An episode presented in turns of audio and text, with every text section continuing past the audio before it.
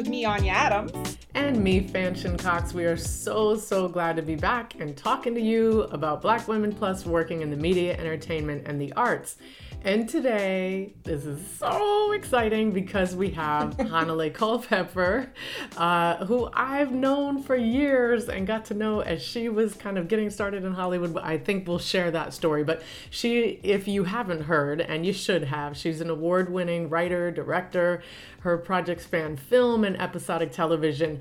Um, this is maybe where you've heard the biggest buzz around her, which was she was chosen to direct the pilot for Star Trek Picard, which premiered earlier this year. She also directed all three of the first episodes, and that made her the very first woman ever to helm a new Star Trek pilot series in its 53 year history. It's so freaking amazing. We cannot wait to talk to her about that. In 2020, she also directed and executive produced the pilot for Greg Berlanti's Kung Fu, and she was selected for the inaugural class of Reframe Rise directors and earned a Variety's 2019 Inclusion Impact Honor. We love it. So badass. Yes. Um, she's also part of the AFI Conservatory's Directing Workshop for Women and has been a part of the NBC Universal's Directing Initiative. And she's directed episodes of television for shows like The Flash, Gotham, Counterpart, which was one of my favorite, favorite shows. I'm so bummed it's gone. Grimm, and many more. So we're excited to talk to her about her expansive career working as a black woman sci fi director on all these amazing franchises and her approach to directing. And we say to Hanelle, welcome, welcome to Sister Brunch, and thank you. Welcome. Thank you for inviting me So to be on your here. awesome show. I'm so excited. I love both of you. So the combination of you two together is like, you know, dream come true. yeah. Oh, for us too. I've been bragging. I've been bragging. I, I, I will admit that I only recently became a Trekkie, but I'm full on involved. I started with Discovery, and then I, of course, watched Picard to see all of your amazing work. So we'll get into that. But we always love to start off by just kind of having our guests share their trajectory. How did you end up where you are today? And you can start where, as early as you want in the process. So my family, we were just big TV and film watchers. You know, we were that 20% that sees 80% of all movies. You know, the, me my siblings with my dad, like Christmas, Thanksgiving, weekends, we went to the movies. And, um, and so I wanted to be an actress because I just, I, you know, without having kind of a guidance of what all you can do in an industry, that's the thing that you see. So you feel like that's your way in. And I I, didn't know that. Interesting.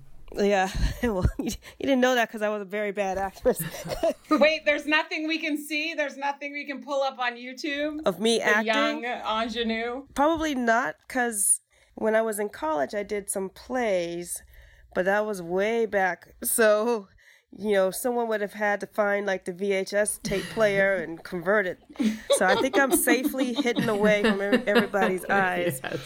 But um, yeah. You lucked out. Nice. Thank God we are we grew up then and not now, where anything you do, it's out there forever. Right, such a scary thing. But uh, yeah, when I, when I was in high school, so because I was on that acting um, bent, I was auditioning, auditioning, auditioning, and never getting selected. So my senior year, my school offered a directing elective, and you had to act in someone else's play as part of that class.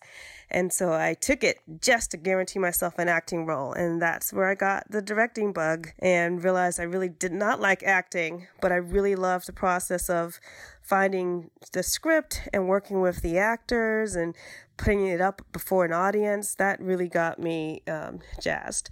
So then I went to Lake Forest College near Chicago.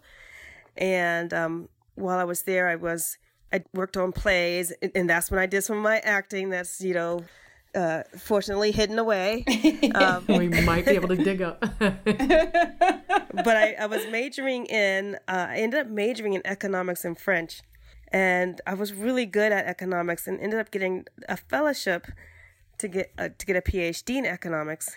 And I was in that program, and I was like, wait a minute, though. I really wanted to tell stories. That part of me in my core that wanted to be a filmmaker just started screaming at me. So I dropped out of the program and and transferred over to USC.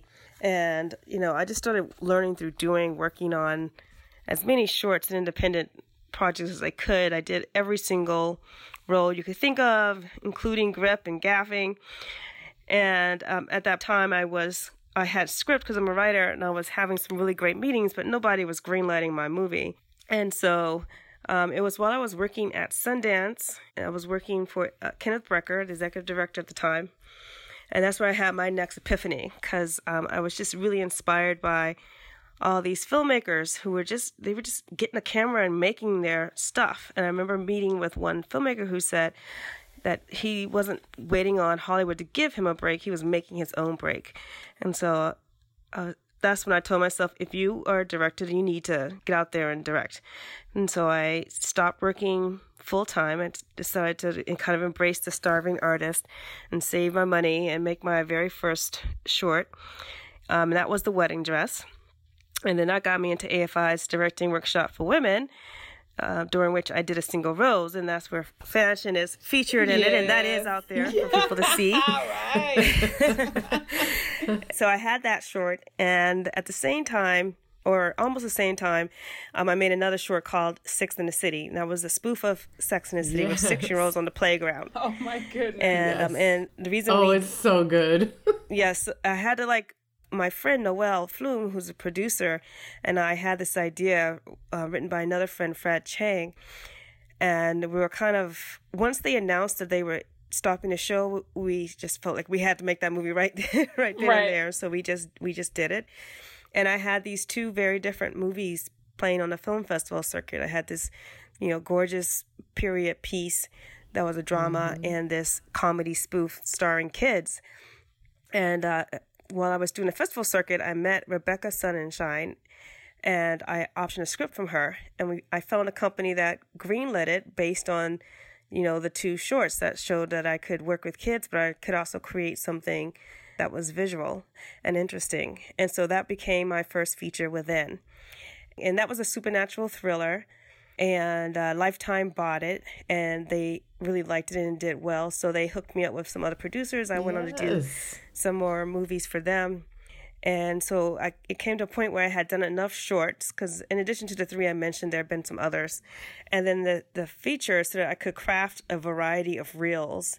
So I could showcase my action, yeah. I could showcase my VFX, I could showcase my, my kids, I could showcase, you know, family drama and uh, and so that got me into NBC's diversity program, and Parenthood selected me to uh, shadow, and you know I was very fortunate that they gave me a shot. All along, I had also been shadowing on other stuff independently, and so I was able to go back to 90210, which I had shadowed, and tell them that I got Parenthood, and so that gave them the confidence to give me an episode. And then the next year, I did a Criminal Minds because I had shadowed on that independently. And then once I did that third episode, that's when it just started kind of getting easier and fell into place. Um, and then obviously the big thing was then when I got Picard.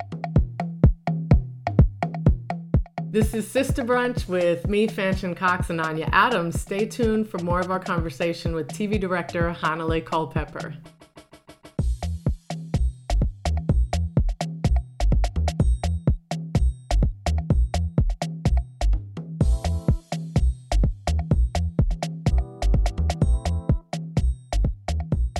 Welcome back to Sister Brunch. I'm Fanchon. Let's get back into our conversation with counterpart and Supergirl TV director Hanelle Culpepper.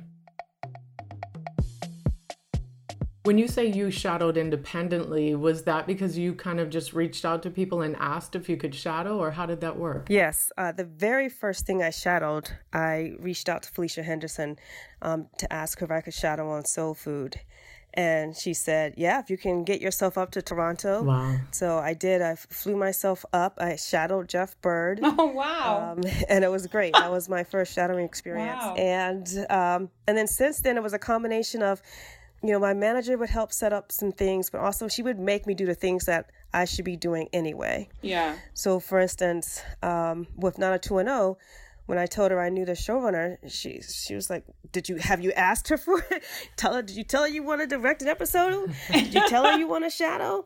You know?" And I'm like, "Well, they know I'm a yeah. director." And she's like, "So you need to ask for what you want." And so that's kind of the advice mm. I also mm. share with younger yeah. people that even though people know what we do, we still have to ask for what we want. We can't just wait and hope that they yes. offer it to us. Was that hard for you to ask? No, um, no, it, it was just more that I just truly did not think to ask. I just assumed that you would just offer since you know that that's what I yeah. want to do. But that's not how it worked. Yeah, and then the yeah. other way I got other independent shadowing gigs is, you know, you have a lot of generals when you're starting out. And it's so easy for an executive to say no to giving you an episode. Um, or I should say, it's very hard for them to say yes. So in those meetings, you know, I would say, well, I would also be happy to shadow to get to, you know, learn more and and that is an easy yes for them to make a call and try to set you up or at least it was then uh, easier. Obviously it's harder now with so many programs and it's right now it's impossible during covid but that's how i got all my independent shadowing stuff I feel like you've just highlighted two really important things. One is that you had experience early on in drama and in comedy. And so you already had, with your first two projects, this proof that you could do different things.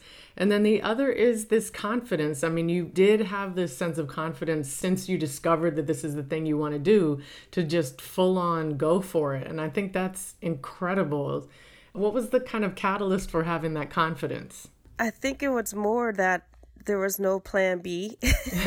Once I decided yeah, I wanted to yeah. do this, there wasn't anything else I wanted to do. I mean, I guess I could have always gone back to economics, but I just really wanted to tell stories. You know, they just had to be told. And yeah. so I just had to put in the work and, and do what I needed to do to make it happen.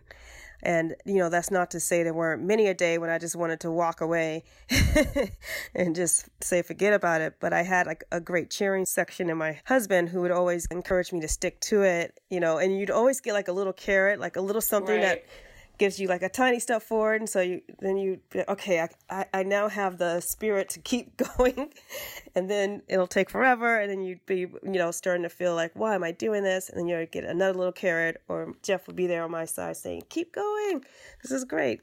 It, it helps to have a cheering section when you're in this kind of a hard slog of trying to make your first real break happen. the beginning stages. Yeah I have a question for you, Hannah, because I feel like one of the things that I love about you uh, is that you are, um, I feel like you're so steady and clear. Like when I think about myself, I'm very loud and like in your face, and that's my AD background. And I don't think that's your character. And I feel like a lot of times when we're working, people have an expectation of a director to be that way. Mm-hmm. How do you come in and like set the stage? For people to know that you're in charge, mm-hmm. even though you're not 18 decibels and you know kind of like a whirling dervish as some directors i've been around yeah yeah yeah yeah I, I i have to say that i kind of felt like in the beginning i needed to be more of a whirling dervish but you know ultimately that's not me and it yeah. was very uncomfortable and it was only through shadowing other directors where I saw, okay, there's actually all kinds of directors, and there are some who are more soft spoken, male and female. Um, and who are not such these very loud, yeah. take up the whole room personalities, which is uh, you know, and I'm not saying that in any negative way. I think that you know that's uh, that's we're just different, right? And so I think it's it's a matter of coming in and showing that you're prepared and especially how you start that day and set the tone with that first shot and, and show that you that you're decisive and that you have a plan but you're listening to other people's idea. I'm very collaborative on set.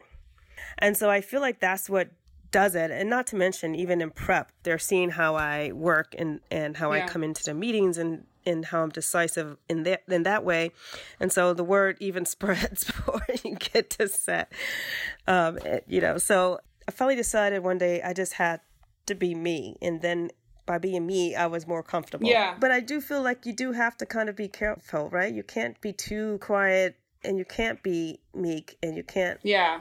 let yeah. people walk over you. So you do have to kind of stand tall. But that doesn't mean you have to you know be yeah. loud. But I, Anya, I love your your vibe. I, I actually wish I was. You and me both. I love her. Hi, it's Anya, and you're listening to Sister Brunch. We'll be right back. If you want to, go ahead and use this time to follow us on Twitter at Sister Brunch.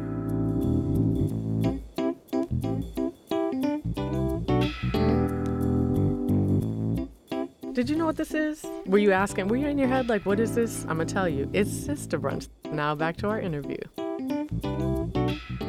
I mean, I I use it as a crutch, let me tell you. Because honestly, all whenever I talk about you to people, they're like, "That's the hardest working woman in showbiz." Like, I think that's a, another thing you leave behind. People see that you come and you're decisive, but you're also extremely prepared and extremely hardworking. And that's, you know, that's like no bullshit. People mm-hmm. aren't going to mess around when they know that the person leading the day is fully prepared and able to pivot at any moment. I love that you said that, Anya, because I'd love to hear, Hanelle, what do you do to prep? What's a day in the life or maybe a week in the life of prepping for a show look like for you? Well, for me, it starts before I get there, right? Because I'm trying to learn as much as I can about that show, watching as many episodes as possible, trying to do research on the key people that I'll be working with, seeing what their credits are.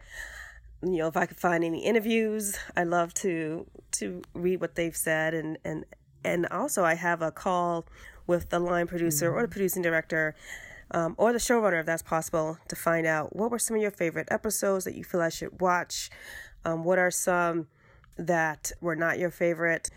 And also, if it's a show that's been on for years and it's just physically impossible to watch all episodes, I ask them to tell me all the ones that they feel are kind of key to knowing the ongoing storylines. You know, in the days leading up to coming, you know, hopefully if you get your script early enough, you're just reading that script again and again, breaking things down. Even though the AD does her own breakdown, you know, you're doing your own, starting to think about interesting shots. If you've been watching a show, you know what some of these sets look like. So you may have some thoughts already on that so that I can come in for that first concept meeting.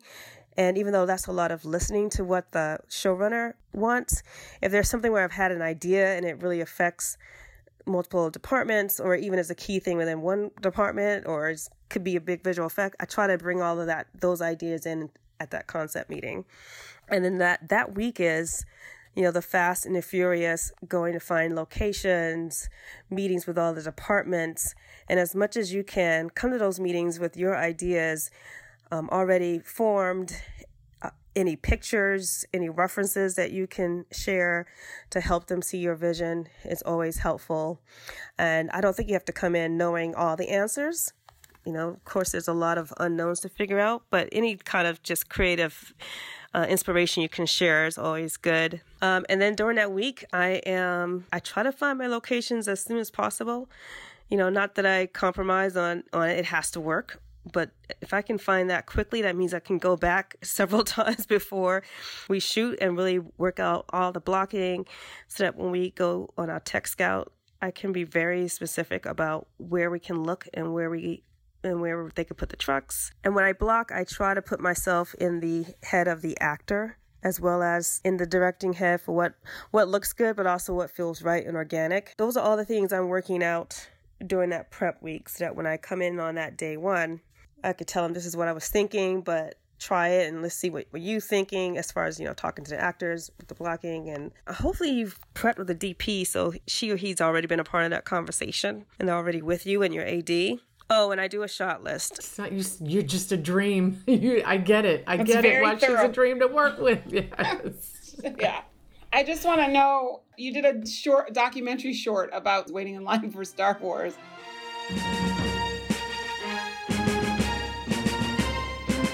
In 1977, a phenomenon occurred. A new film gained such passionate fans that three years later, they lined up early in anticipation of the release of its sequel. It's a tradition that continues to this day. How long have you been waiting? I've been here an hour. I'm not even seeing this show. I'm seeing the 7 o'clock. Have you always been a like sci-fi head? Yeah, I've always enjoyed sci-fi. Yeah, I don't have one love when it comes down to genre and movies and yeah. TV. I, I love so many genres. I, it's really it's, if there's a, just a great character or emotional journey at its heart that drives me. Yeah, the Star Wars documentary came because I was just so fascinated by the people standing in line, and so I just went and interviewed some when they uh, first did the. Uh, first episode and I never edited it in time and then they were releasing episode two and then people were out again so I was like oh let me just get more footage. And then it turned out that other people were shooting features about it so I was like well if they've done the feature what do I do with my footage? And that's why I decided to instead turn it into a, a 50 style PSA educational film about how to stand in line for Star Wars. That's so smart. What, That's what so was awesome. the pressure like for Picard? I mean, I, I, I'm curious about kind of the hiring process as well as the pressure because it is such an iconic show and the fans are really super committed and, uh, you know, I think uh, protective Yeah. of the franchise. So, well, yeah, what was that like? And did you have to like make? Some people have to make decks, you Mm-hmm. know, like a whole presentation on yourself and how you would shoot. You did. Did, Oh, did you have to wear Spock ears in the interview? So what What did you wear? What did you wear? Tell us everything. I don't really remember yes. what I wore. Well, the first meeting I had with Secret Hideout, uh, I didn't even have a script. Oh, wow! So my agents called me about doing the meeting, and I said, "Okay, let me read the script." And they're like, "Yeah, they're not sharing any script. Just come in with your ideas and stuff." Your ideas, like, just okay. on like Wow. Picard?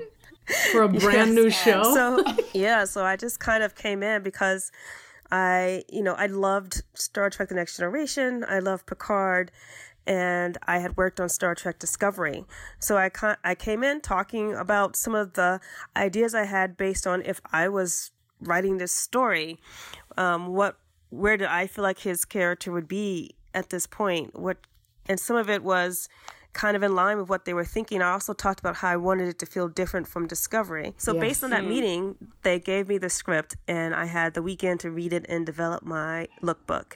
What? And so I came in and took them through the lookbook. So wait, the you had one. Wow. You had forty-eight hours to put together a presentation. Uh, yeah, I think my meeting was on a Friday, and I think I came back on a Monday. Maybe it was a Tuesday, but that's not that's not uncommon in pilot season, guys. Okay. in pilot didn't know that. season, your agent will get a call, Yeah. and uh, they'll say, "Do you want to potentially do the let's just say the Equalizer?" You say, "Yep." You read it. You need to read it like that night, that day. You you tell them, "Yes, I want to come in on it," and then you may have a meeting 24 or 48 hours later. Whoa. It moves that quickly during pri- pilot season. So Picard, I actually, it was a luxury to have the weekend to pull this together. Wow. And so, yeah, so then I came in for that meeting and they really loved a lot of this stuff.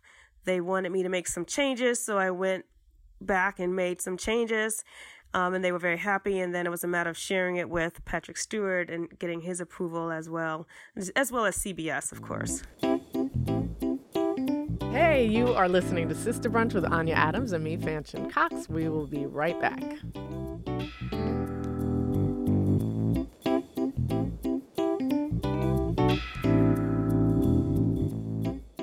Now back to our interview.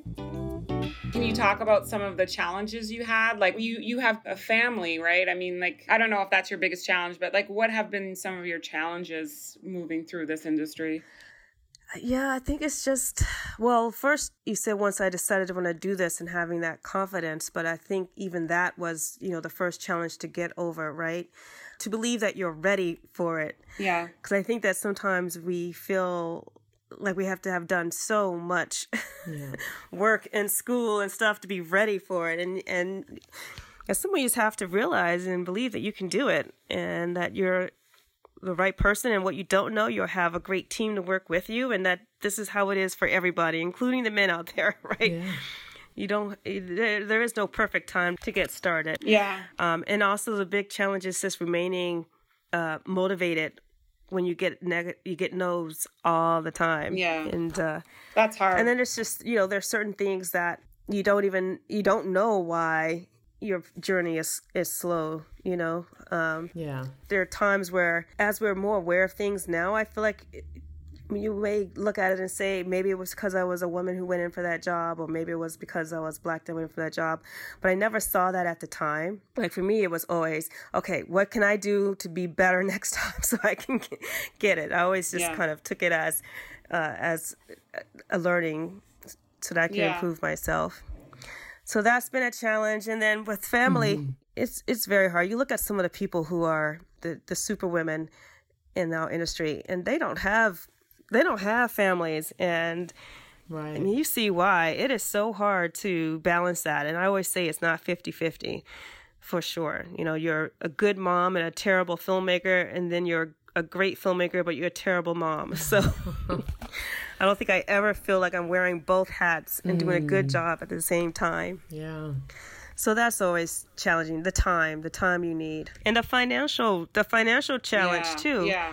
That's that's probably the biggest thing, right? You need to be able to live off of very little income for quite a while in expensive Los Angeles, and so that makes it really hard for some people to be able to be a starving artist.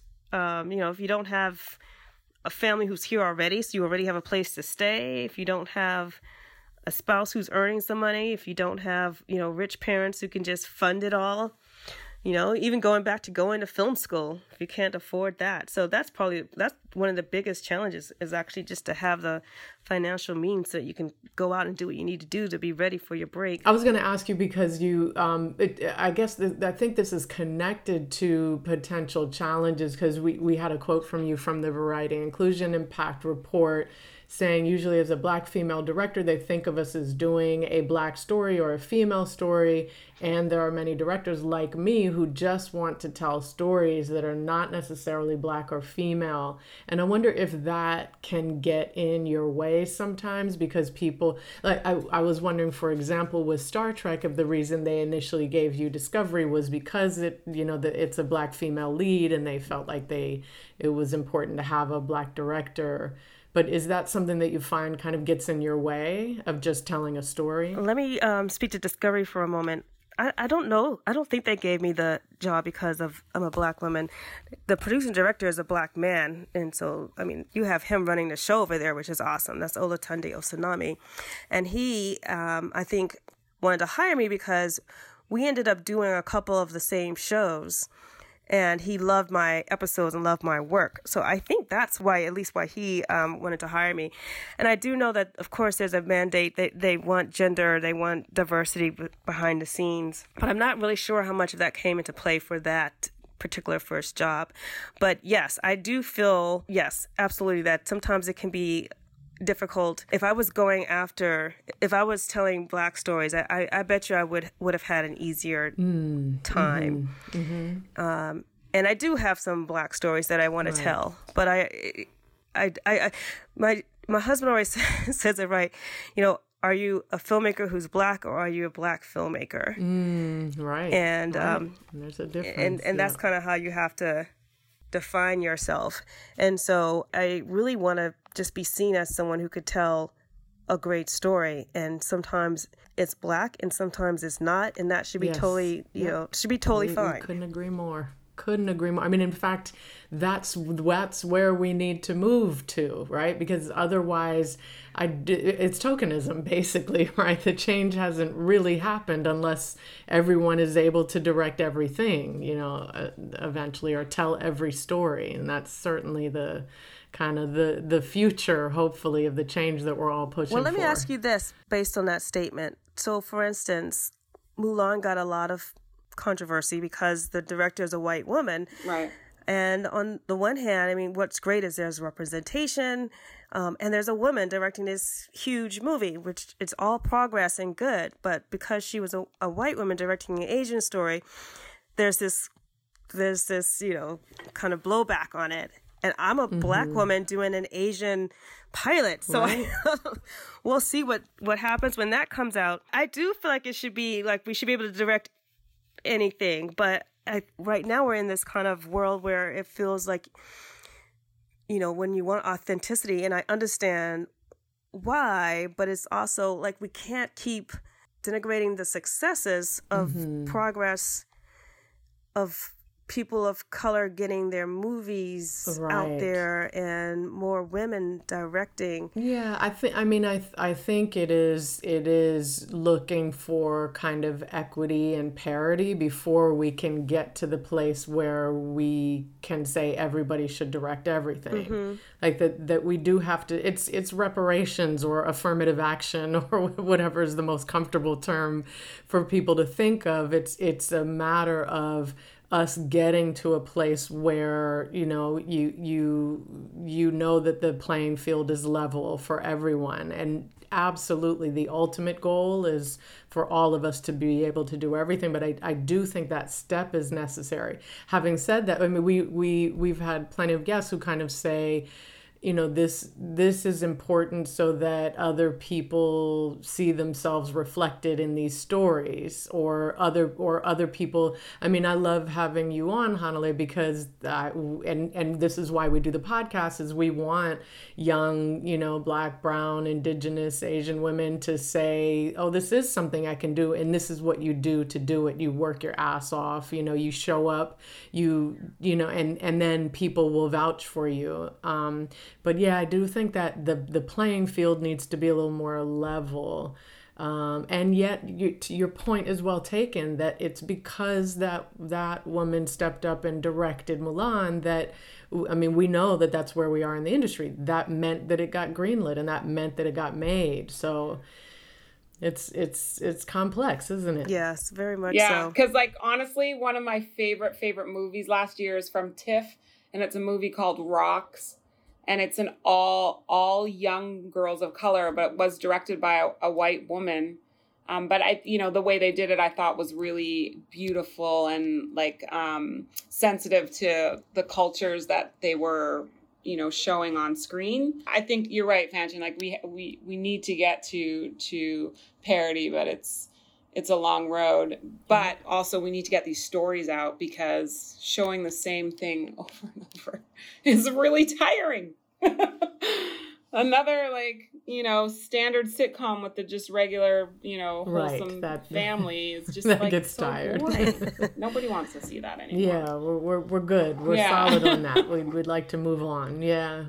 Well, Hanelle, we know you are so busy, and Oh we're gosh. excited that you are so busy because we're going to be able to keep watching things Yes. you're doing. But we want to know: Do you are there any projects that you can talk about that we can look out for coming up? So hopefully Kung Fu will air in um, early 2021. Cool. So you'll be able to see that. Uh, I'm gonna do an episode of Big Sky, and then you know ultimately, hopefully, my feature A Thousand Miles will be shooting. So you'll have in a couple of years you'll be able to see that, and I'm so happy with it. And I should quickly say what the story is in case anyone doesn't know. But basically, it's the story of William and Ellen Craft, two slaves who escaped um, because she could pass as white, and she ended up dressing as a white male slave owner Oh owner my goodness. and her husband as her slave. And they escaped by riding first class on the trains and the ships, and they got to freedom on Christmas Day. So it's kind of as interesting as like the yin and the yang to the other project that Will Smith's doing, where he's, you know, going to be in the, the the dirt. He's escaping the you know the way that we know about in the woods in the dirt, rubbing pig guts on himself. Oh and, my. You know, all that stuff. really kind of testosterone feeling yeah. version and then i'm like you know and then we're the the the total opposite where they'll be clean and you know but still just as stressful intense and Yes. suspenseful so i think they actually kind of make an interesting um couplet the Yeah. two, these two stories of escape Oh my gosh, I am so gonna see that. That sounds amazing. we are. That sounds so good. This is the, these are the narratives we need. Yes. This is exactly what we're saying. Ugh. this is what we need. So These good. new perspectives on narratives that we've already seen before. Yeah. Oh. It's So wonderful. We love you so Thank you. much. We're just Oh, we're thank you. fangirling. We've been Yeah. fangirling ever Huge. since we put you you were on the list to be our guest and yeah, we're just we're so excited about you and your career and we're so grateful that you took the time with us.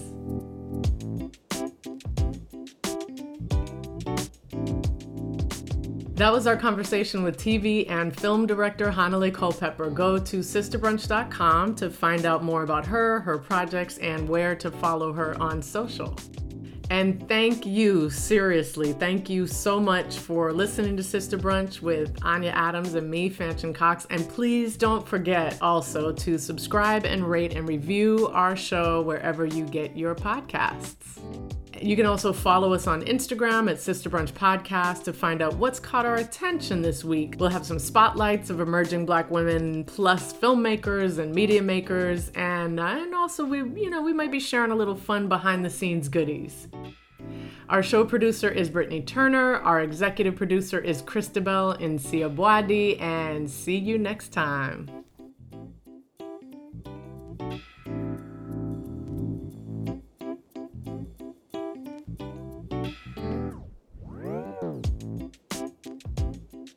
We acknowledge the land we record our podcast on is the original land of the Tongva people for those of us in Los Angeles, and for Coast Salish for Anya in Vancouver. Tune in next time.